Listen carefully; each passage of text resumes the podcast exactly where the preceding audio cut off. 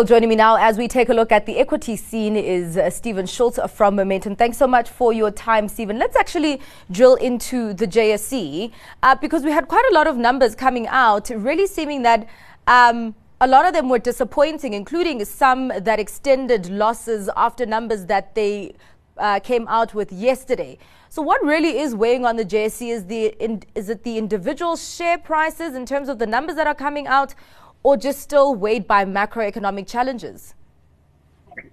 Yeah, so I, I, agree. I think that the market at the moment is struggling to get a read on on whether it's it, it's appropriate to be optimistic or pessimistic. Um, company results definitely do play a factor, but I think at the moment it, it's more macro driven. Um, we've seen a little bit of positive coming out of, of Asia, um, only for that to to sort of peter out as, as soon as the US starts speaking. Um, and there's definitely a conflict, and that confusion is spooking the market, in my opinion. Uh, all right. Well, let's get into the actual numbers that came out of the JSE, starting off with Big Bank FirstRand. So, releasing their interim results today, saying that headline earnings per share climbed 15%, that dividend is up 20%, credit performance better than expected. So, we're really continuing to see an outperformance by the banks.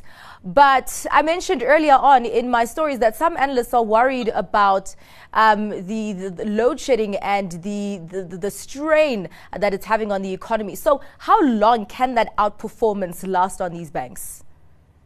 Yeah, that, that that is a good question, um, and I think First FirstRand does have have some some uh, uh, pretty significant exposure to South Africa. Yeah. But I think great results. I mean, talking to the average banking client, you do get the impression that households are under pressure. Um, power must be adding to the cost of business, but somehow FirstRand continue to deliver results. So a fantastic set of numbers. Um, banks do enjoy a rising interest rate environment, so long as it doesn't mean more client defaults on, on credit. And they seem to be getting the balance just right. Um, yeah. So credit to, to FirstRand and the management team. Um, and I think that it's in a very competitive banking space. So FirstRand definitely the pick of the sector. And that's the thing, Stephen, because then I'm wondering in, in uh, an economy that's got sluggish growth as a bank that's in that competitive, very competitive environment, how then do they eke out growth? And I'm not sure how they do it, but yeah. they certainly are. If you look at new clients up 5%, deposits up 11%.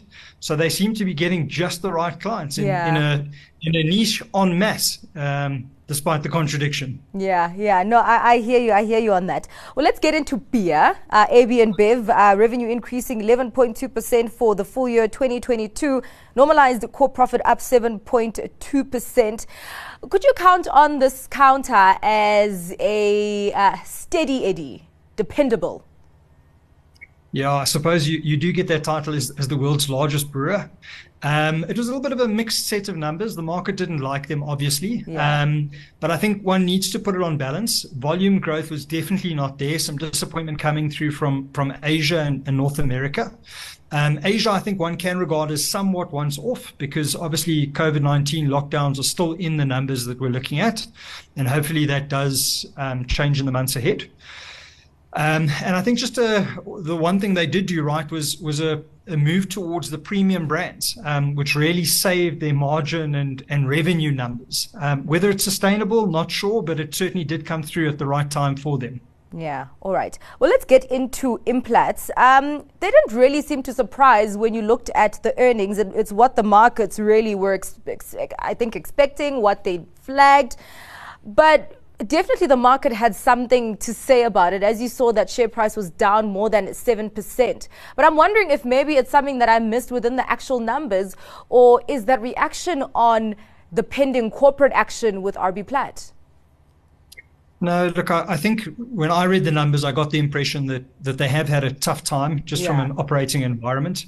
Um, everything from furnaces to um, the energy crisis is is definitely a headwind, um, and I think that they did they did make that comment um, in in calls. Yeah. Um, I think what did save them somewhat is just the weaker rand and PGM prices in rands, um, as well as a little bit of destocking, um, which again doesn't really talk to quality earnings, but but rather a, a little bolstering of short-term numbers. Yeah. Um, I think that whilst disappointing, um, one does need to look beyond just these results, and, and perhaps even the correction today creates a, a nice buying opportunity because they've tried to make the point the market doesn't seem to be buying it, but but I do think there's truth in the fact that there is a structural deficit in PGMs coming, um, and and that is imminent.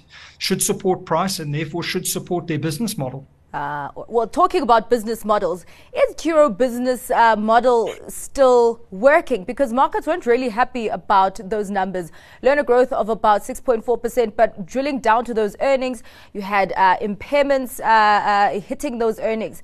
So I'm just wondering what markets are looking at right now with Curro. Look, I think it's a long-standing issue. So, so those that do criticize Curro usually focus on debt versus market cap. It's got debts of about 2.8 billion and, and a market cap just over 5 billion. Yeah. So it, it doesn't have the tidiest balance sheet. Yet somehow management continuing with capex instead of paying down debt. Um, they're very confident that enrollment numbers will continue to accelerate. They're starting to show some signs of it, yeah. um, but they're still not back to their peak in in 2019. Um, I think that they don't have what's the normal excuse energy costs. They seem to be in a unique position of being quite energy light. Yeah. Um, but they must be hurting from immigration um, and just high net worth and households under pressure. I know that the, the, the typical response is the fact that just the public um, schooling system is in disarray and therefore should support the move towards private but financially that's not always possible for households. So i think yeah. they're still quite expensive at a 15 16 pe to be honest. Ah uh, okay. All right. I take your point and i'll be asking the ceo about those issues when i have a conversation with him after 6 p.m let's get to your stock pick for today stephen. My stock pick today is a somewhat unconventional one, uh, at least lately, and that's because it's Coronation um, Asset Management.